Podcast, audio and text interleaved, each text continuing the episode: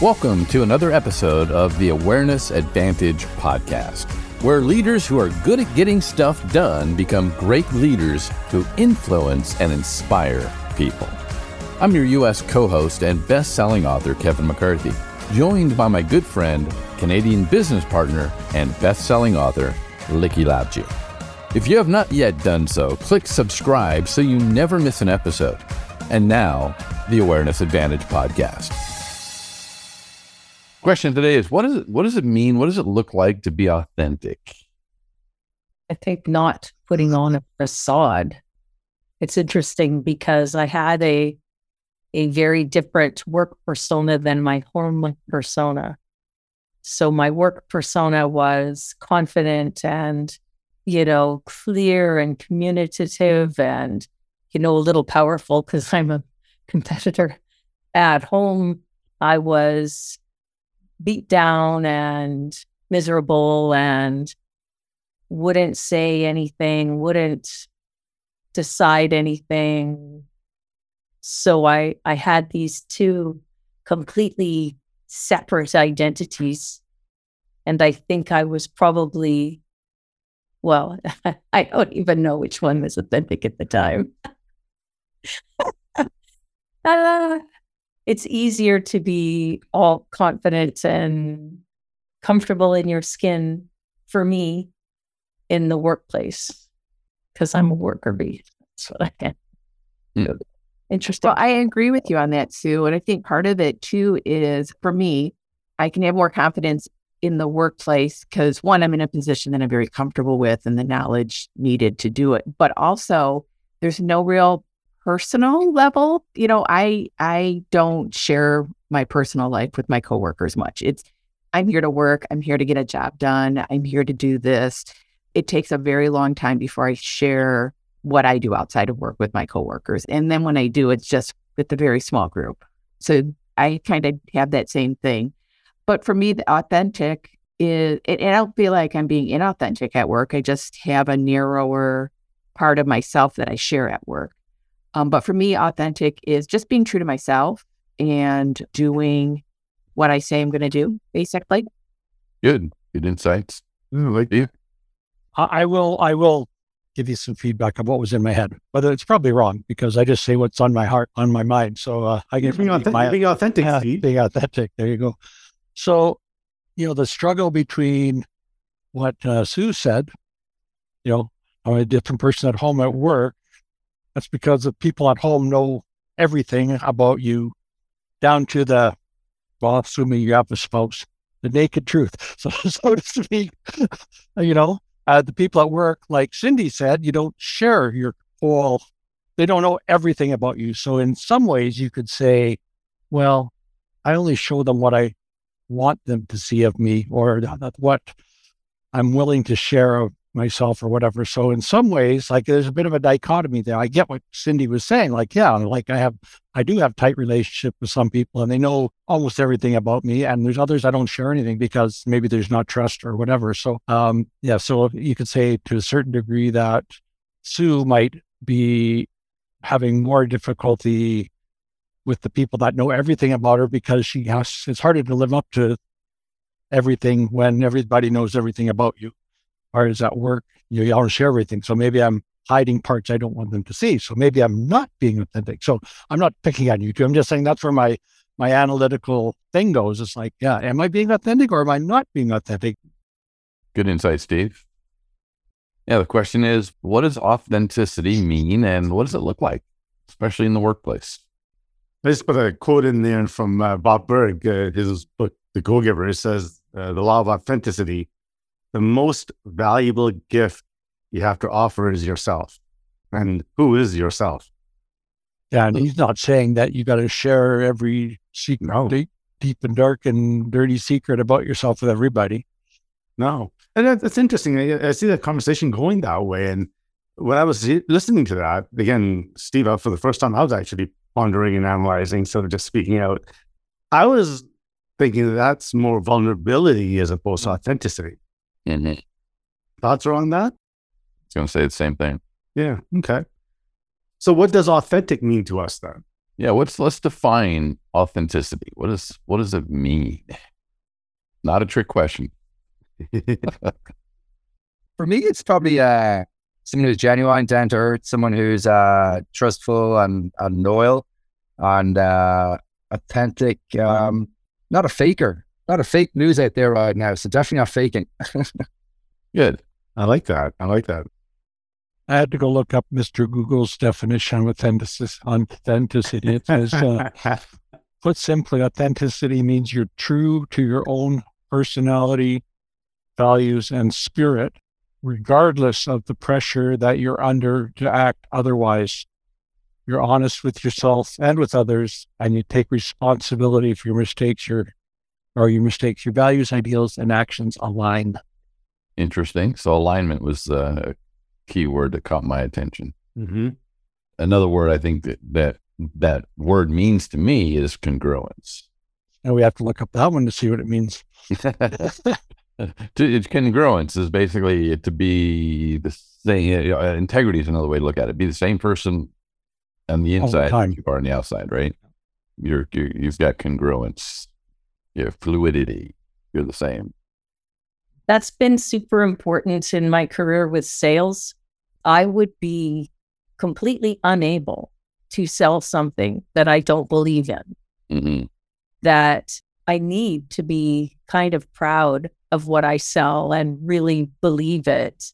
And then once I believe it, it's just easy for me to to share the belief with others and therefore end up being quite successful at sales hmm always. If I the were to take a job that I did not trust or care for or really believed that it was a better solution for my clients, that would be being inauthentic. That would be in not no longer in congruence with my values. And therefore I would suck at it. And I, I wouldn't do it. And I have quit jobs where I felt that it, I was no longer living congruently to my values and ended up quitting. Mhm. So that's really important to me in the job market to, you know, in, in a career to be able to uh, be my authentic self in alignment with my book morals and values. Good, Sue. So I like the word congruent. In the past, I've shared uh, Thomas Cooley's quote. You know, we have limiting beliefs. We have, you know, I'm not good enough. I don't belong. Whatever those limiting beliefs are. And when possibly when we have that, are we showing up authentically when we're trying to cover ourselves with that limiting belief? If I'm not feeling I'm good enough, then I'm trying to prove myself to that I am good enough to others am I authentically showing up? You know, his quote, I'll just share the screen. Oh, uh, once Kevin allows me to share the screen, I might be able to do that. it's controlling again. Uh, I'm a competitor, not a controller. Oh, there you go. Thomas Cooley says, I'm not who you think I am. I'm not who I think I am. I am who I think you think I am. Now, when you start looking at that, where does congruency and authenticity come into play? Might be too early in the morning for a tongue twister quote like this, but uh, it really resonates as we were talking. Uh, you know, you said the word uh, congruency. That's this one hit me right away, and I know for a fact for me when I had, I still have those limiting beliefs. Just know how to manage them. But when that hits me, am I actually being who I am at that point? I'm going to read it again. I, I'm not who you think I am.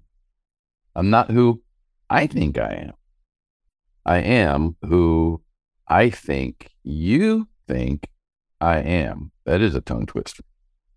So to, back to your question, if if you're one way at home or outside of work and you're a different way, if you if you behave differently in you know the work environment, does that make you inauthentic? What are your thoughts? I this is my first time on the call here. So being at home, you have to look after your family, your kids. Because if you don't look after them, they're not going to be happy or successful in life. They're not going to be there. And then back to running a business, growing people up.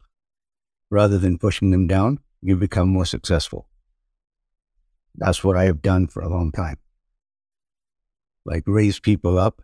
If you don't help them become success, not everybody's going to be managers, but you need team members to be productive and make yourself successful because they're the ones that make you successful. Like I always said to people, and I, I hate to say this again every time I talk to people, Wayne Gretzky used to score so many goals, but he didn't take the puck by himself from one end to the other. He had everybody work for him to get the puck to him. He took the shot and scored a goal. Everybody remembers him, but they don't remember all the team members. So the team members make you hmm. successful. The higher you go, the greater the return.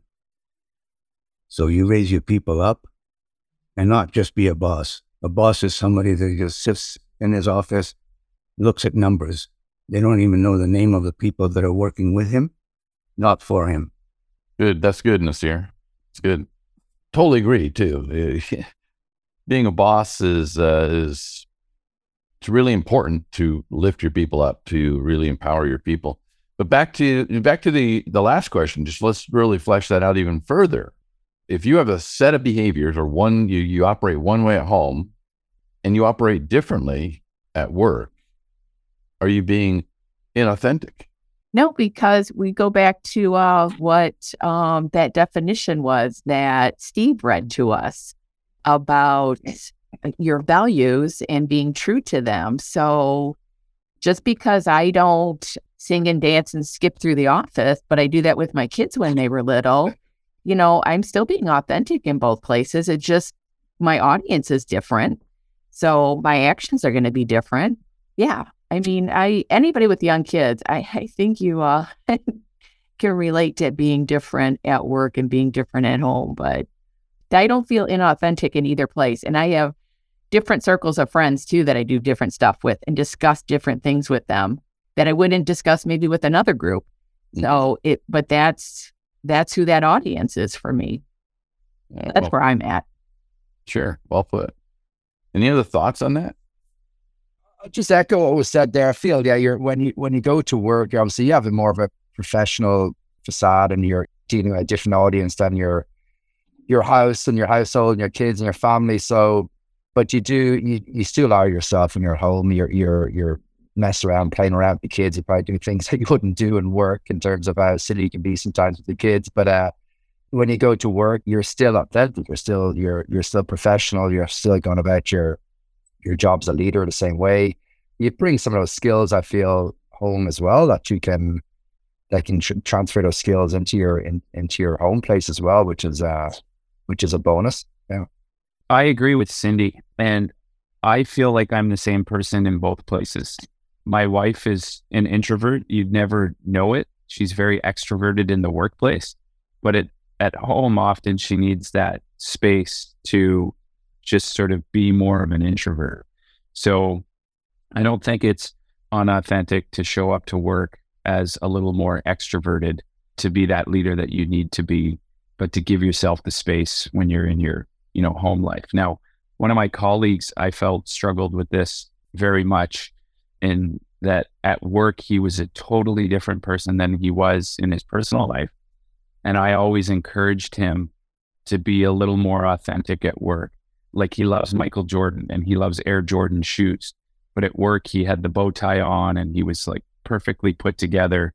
And I, I encouraged him to, bring in your authentic self to work. It's going to be so much easier for you to operate. And he found that. And it's fun to watch him now because he's just an extraordinary leader, uh, being his authentic self at work. Adam, let me uh, let me ask you further on that scenario. When he was wearing the bow tie and like perfectly put together and you you challenged him to be to bring his authentic self would you say that the perfectly put together person was more of a facade if you are in leadership at any level from frontline manager to chief executive Likky and I would like to invite you to join the conversations in our live virtual studio audience every Thursday or any Thursday that you are available from 8 a.m. to 9 a.m. Pacific Time. For more information, please visit us at blindspots.vip forward slash audience. That's blindspots.vip forward slash audience. Now, back to the program. It was, and that was the barrier. Like you could see in his performance and the way he was interacting with people that there was something that was forced. It was unnatural. And he did, I mean, he was very successful he at, at what he was doing. But from the time that he identified being his authentic self all the time at work to where he is today, he grew tremendously. You know, when someone is putting on an act, there, you can feel it. Like you know, there's something going on there. And I think naturally, just as as humans, we we know when someone's doing that, and we will gravitate to people who are not doing that. People who are more vulnerable and authentic on a regular basis. Yeah, thanks. Thanks for the clarification. In fact, I'm thinking about you know, my generation. I'm in the older generation that uh, came from the fake it till you make it, put on the facade, and you know another term that was from that generation is the uh, stuff shirt. Right? It's like I don't know where that came from originally. I don't know why there was that mindset where you have to pretend to be somebody else at work and be this more stoic or be this more all put together person. Otherwise, you won't advance. But you hit the nail on the head because I think that's kind of the basis for the question today is what does it really look like to be authentic? And can you be authentic at work? Alluded to the fact that you can, Adam. I like that. Kevin, just I don't know if you've read the book, The New Kind of Diversity, talks about the different generations and at place in the workplace. You should read this book. It's really good. It might actually answer your question about why people are stoic in different generations and things. The talks breaks down you know, there's five five or six different generations in the workplace, and you know, the boomers versus the millennials, the Gen Z, et cetera. It's a really good book, by the way. Um, where I'm struggling on this whole conversation is what we're talking a lot about is external behavior, right? It's like what people see, but I think I don't know how to explain this exactly, but I, I think that if we look back to the definition of authenticity about your own personal values, spirit, I mean, that's authenticity is that whatever you do, whether it's an external expression of Air Jordan shoes or or not, like you still got to be true to your your values and spirit. And it says regardless of the pressure, you underact otherwise. So I'm struggling here with the idea that authenticity is not necessarily tied to your external actions. It's more about your what you know your guiding principles. Let's put it that way. Like can you stay true to your guiding principles whether you're being happy sad mad glad having a good time a bad time or other? But can in the midst of whatever it is can you still be true to those things right? And that's where i'm kind of struggling with this conversation a little bit i don't have to i love that no i love that steve well, let's let's break that open and let's find out what's what is uh what what for the rest of you what are your thoughts on Steve's conundrum there is is authenticity tied to behavior or are they two completely separate conversations? There's the conundrum. Nobody knows. well, everybody's thinking about it. I think, you know, as you, Steve, before you said that, I was going to go up and say, if we're leading or being ourselves with a guard and protecting ourselves from being really shown, are we being authentic? And Kevin, I want to put you on the spot, right? You're a competitor, and you, you and I had this conversation a couple of days ago. I know who you are as a person. You're a very kind, gentle human being. But sometimes when you're being in the in the competitor mode, focused on work, it doesn't show up that way. And is that authentic? I don't think it is. Sue's got her hand up. You're on mute, Sue. Uh, I just said me too. yeah, and that's so. Is that are, is that who we actually are? and what are we actually trying to portray to the people? And Adam, when you said that bow tie, well, if you look on the website or not, I hate looking at my own website because all of my pictures are with bow ties and all these fancy shirts and stuff like that. And as you can tell, it's hoodies and a t-shirt now. And that's what I feel is most most comfortable in. Now I, I understand when I need to get on stage, I might need to dress up a bit more, but I feel a lot more comfortable here. But I was doing that for the image I had to portray. So letting the guards down, do we become more authentic? Is a question. It leads me to think about vulnerability and um, the importance of being vulnerable to be a good leader. Because when you're vulnerable, people are, they gravitate to you Mm-hmm. because they know you're being authentic and open with them. It really is the more authentic you are, the, the better you are as a leader, in my in my opinion, or a communicator. Like you- like uh, like, like you know, I I get the point about the bow tie and dressing up to be on stage, and that's acceptable. But you're you're authentic even when you're wearing that, so it doesn't. i- if you weren't authentic, it it wouldn't come off the way it it, it should. I appreciate that. I mean, I think that's that's from dropping the guards. If you remember my story when I did my keynote, I said I asked people how I showed up, and they said I showed up as a pompous ass before because of the guards that I was curi- I was I was holding on to, right? So, uh, you know, it's interesting, and uh, our styles sometimes show up that way as well, and that that's where I want to just discuss this is that the guards that we have, the facades, the what we're carrying on to, what we're holding on to, what we need to show up as, are we being authentic to ourselves, first of all? And Steve, I love what you said. It's not the external factors, it's starting from inside, letting go of the inside guards and inside who we are to show up as the real, real, authentic person. And we may not even know who that is yet. Doesn't matter what age we're at. I think that, you know, for, for me, that comment, Likky, where that lands is that like Jim Collins in his book, you know, Good to Great or whatever, he talks a lot about vulnerability as a leader. And sometimes it's painful to bare your soul with your team, but, you know, sometimes it's just uh, maybe something we all got to learn from, learn how to do a bit better or something. Uh, that's kind of where that comment takes me. Kind of begs the question then is, does authenticity, is it directly tied to vulnerability? Mm. I don't make that tie, but it's interesting about the kind of facade, I guess. I can wear a three piece suit and walk into a boardroom and be a very different person than I am at work. At work, I may be the competitor. So I do have the, I do have a bit of the, you know, I'm working, don't bug me face every now and then I don't know what you're talking My- about. but I, I, I am, I'm more apt to think I've got my "don't bug me" face on and and change that nowadays. But um, when I'm in the three piece suit in the boardroom, I'm going to drop a lot of the things that I do around here. I am goofy, and I go around and and uh, bug all the people in the in the place every now and then. And when I'm letting my competitor style down and decide to be more human, um, so people know me as goofy and jovial and and happy, and and that is that is authentic for me. When I'm in a three piece suit and walking into a boardroom, I'm going to be less authentic because I'm not a really a kind of a stuffy boardroom kind of person, but I can put on that facade when I need to.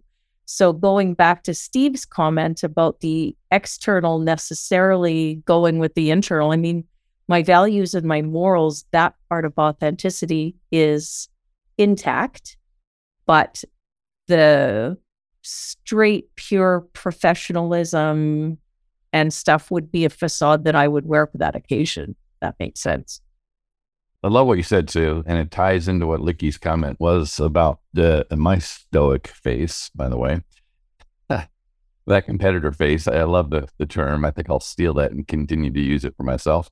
Um, but I think you hit on a, a real key point here. And Cindy brought it up earlier in the conversation about being authentic, even though, Cindy, you're different at home than you are at work, and you're still authentic at work right? Sue, because you put on the three piece suit and you go into the boardroom, does that mean you're inauthentic? Or does it mean that you're adapting to the environment, adapting to the needs of the audience, as I think Cindy put it? You know, uh, does that make you inauthentic? And if, well, go back to Adam's um, person, the uh, the bow tie and the perfect put together person.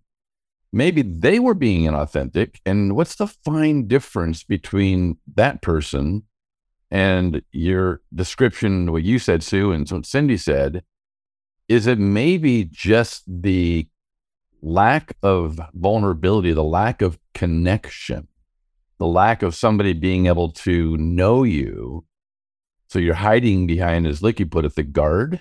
You're hiding behind the facade. You intentionally are having this facade and people can't know you. So therefore, that's not authentic. But if you are connecting and you still have your facade, if you want to call it that for a second, because you have to dress up or you have to be a certain way at a certain meeting or certain in you know social environment, I wonder. I wonder if it's okay to have different behaviors, different outward appearances, if necessary, based on environment, and still be authentic. What do you think? I'm just, I was listening to Sue. See, you asked a question before you started that comment about vulnerability and authenticity. Now, what about the question being vulnerable to yourself as opposed to the outside world? And looking and being vulnerable to yourself to say, okay, I, I am holding on to this. I do have this guard and being real with yourself. Vulnerability not necessarily has to be that you have to share what you're dealing with, except for you within yourself this is that whole self awareness conversation where are we even aware that we have a guard? Are we even aware that we have this limiting belief to show up authentically? And as we start peeling the onions about self awareness, maybe that's when we start becoming more authentic. Kevin, why do you pick such a heavy topic on the Thursday morning at eight o'clock? it's an authentic topic. this is what we're here for. It's the topic over over at tequila at 8, 8 p.m.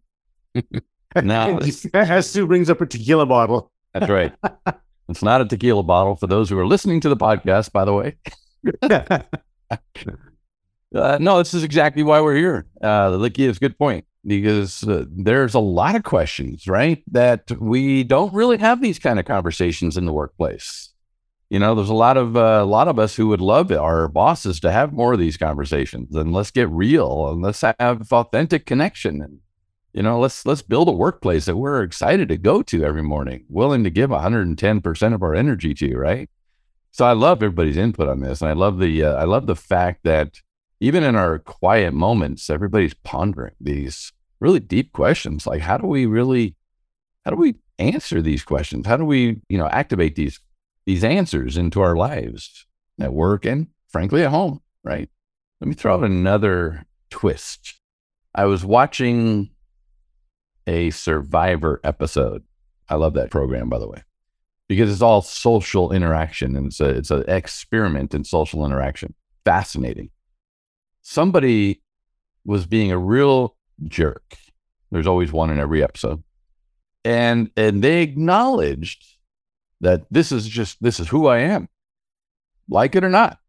Now, you all probably know somebody at work, either presently or in past work uh, experiences who have had that kind of attitude, right? They're just not a good person to be around. They weren't, you know, they were a Debbie Downer, if you will. They, and they knew it and they continue just to be that way. Now, is that the kind of authenticity we're talking about?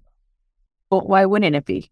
I mean, you didn't say we have to get along with people as being authentic or be nice to people or smell good or, you know, have a certain appearance we just, as a group of leaders, recognize that it's necessary to enable the people you're talking to. You know that to get along with them, there's sometimes we have to adapt our behavior. It doesn't mean we're not being authentic to ourselves. It just means we're communicating to them in a way that they can hear us. I mean, we talk about that a lot here.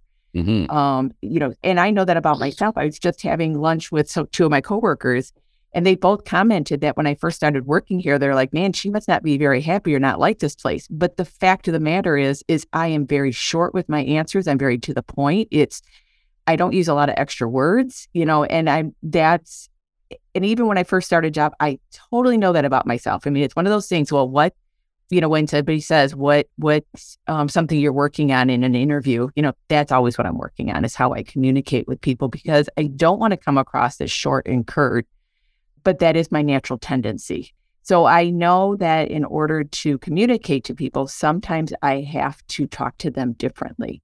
Sometimes I have to say good morning first and how was your weekend and all of those other things and listen and respond appropriately but that's not my nature i mean i'm i am truly an introvert all my energy is used at work i need absolutely need downtime when i get home if i don't have a long enough drive home which right now i don't so yes you have be that person could still be authentic and but it's not going to work in a workplace you know Thanks. Thank you, Cindy.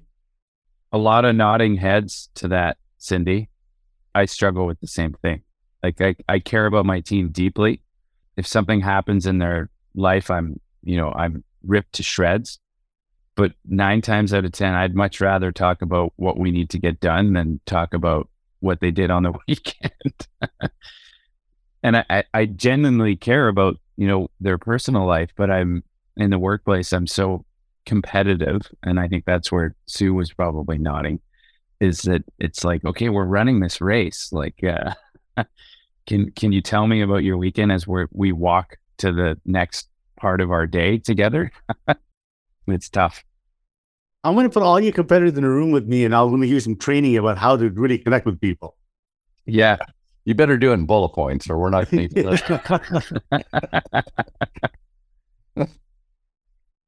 At least you're smiling. That helps.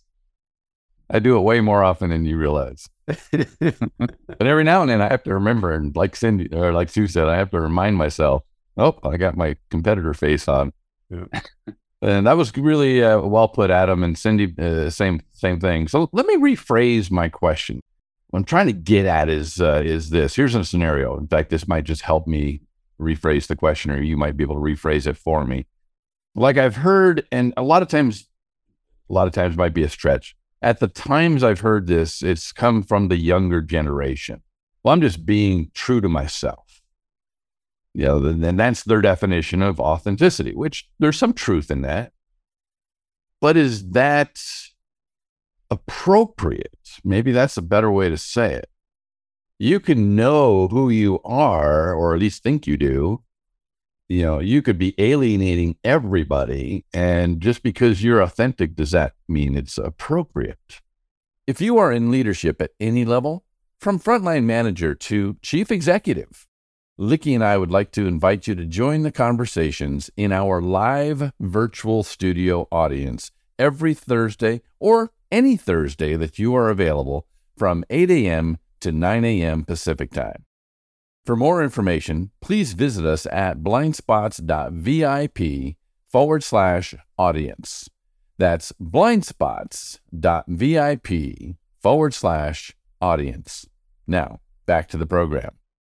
And I've got two perfect examples. Um, I have a friend who's now passed, but she was the most negative person I have ever seen in my entire life you would say, What a beautiful day. She'd say, Yeah, it's probably going to rain this afternoon. That was absolutely her authentic self. And at work, nothing was ever right. And people did completely avoid her. And her career never amounted to really anything. And it was because she could not get out of being her authentic self to be a little more tolerable in the workspace. And the other is right here. Our receptionist is young and often a hundred percent completely inappropriate in the workplace. Some of the things she sends to our customers, I just I sit in my office and I just laugh. It's just like, oh my God, I can't believe she just said that. She needs a mentor, but uh, you know, it's it's really not a, not appropriate for me to get involved. And so I just giggle at some of the stuff. And I'm wondering if it's a maturity thing that that you would just, you know, mature into with a good mentor, mature into a more appropriate you can be authentic, but I think that there needs to be in the workplace some kind of boundary where you keep some of that stuff. Like Cindy said, you, you're one way at work and you're another way at home. I think that you could be authentic to maybe morals, values, just not authentic to your raunchy self because your raunchy self really ought not to be in the office. I don't know. Social But- awareness. Yeah, exactly. Social norms and also just maturity to understand that some of your authentic self doesn't belong in an office. Right to the point, Sue. I love that. Flip that question back around. So, is it inauthentic if you know you you- you've got this raunchy self, to use your words? You know, if you know you've got these these idiosyncrasies or whatever it is, and uh, we're not judging anybody's, you know, where we've all got our work to, to be done, right? But if you know that about yourself and you intentionally come and and filter or put boundaries around that or put up a guard or facade or whatever it is you you know you want to call it so that you so that you fit more into the social norms at work is that inauthentic or is that just good wisdom is it inauthentic to to do that what do you think where my head takes me on that is like this, you know, someone that's not socially aware may not know that they're not socially aware. Like it's a it's a catch twenty two, right? So just because mm-hmm. they spew the first thing that comes from mouth in every situation, you know, again we talked about authenticity, about your values and your spirit and all these kinds of things. Like that may not be their value, that may be the idiot in the room. They just may don't know that they're being the idiot in the room, you know. So I think it's not necessarily tied to authenticity. I think they're just not self aware. mm-hmm. just a very subtle reminder that I that that sort of came to mind is when I was when I was 23, I got a pretty solid manager job, and one of my colleagues said, "Wow, you're the most professional and put together individual I've worked with," and from that day forward, I've tried to be a little more authentic because I realized how much of a facade I was putting on at a young age. So that was probably the first genuine coaching tip I ever got, just sort of just by, you know, fluke. Um, and I think, you know, in the, the last 20 years, I've just every year have become a more authentic, you know, leader. I love that, Adam. Thanks for sharing that and being vulnerable to say that as well. It's amazing, Likky, uh, your comment about 75% of the young people you're mentoring are seeing counselors, coaches, therapists, whatever. My son's been doing the same thing. He's early 30s, been doing it for years. And to your point, I wouldn't have even considered it in my 20s or 30s. like, oh no, I'm good. I got this. But, but Kevin, that comes from our upbringing, right? Yeah. Uh, you know, our, our our mentors, our parents, our family members, they had their stuff together. So we got to be like them. We got to make sure that our stuff is together as well. So it's And I, I think the younger generation is uh, sees our older generation and goes, you know, that didn't really work out for you guys. We're going to figure this out. yeah, I was going to say So- they really saw us getting messed up and they said we're not going that way. they saw through the facade.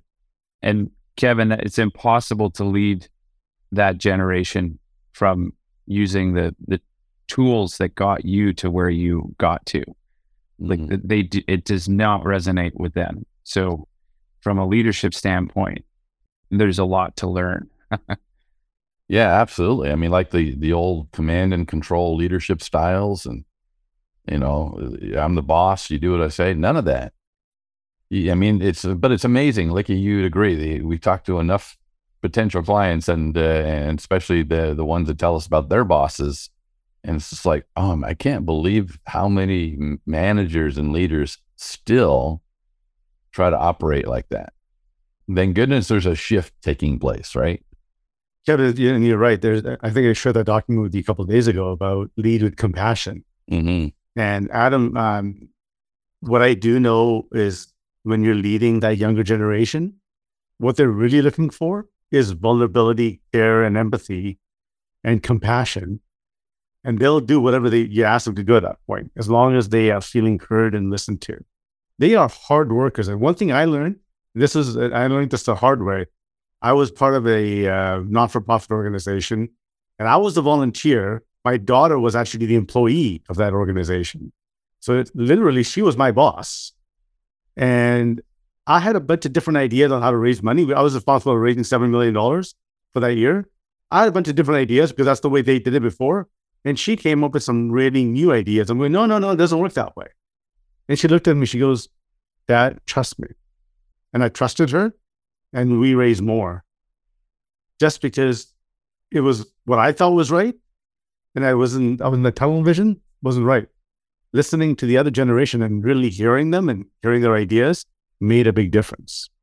And letting them speak made a big difference as well. So Mm-hmm. I remember Kevin, that email we got from that one client where they said, This is the way it is. You don't need to respond to this. I don't want to talk about it. Let's get it done. Yeah. Remember that one? Oh my gosh.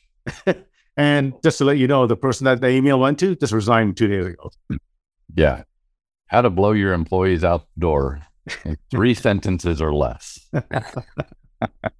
do as I say. This is not up for discussion. Don't ever do it like that again. Oh, here's my resignation letter. Thank you very much.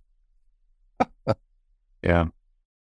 Can I ask a question of Mhm. Sue and Cindy? Because uh, I feel like I've already learned so much from everybody on this call.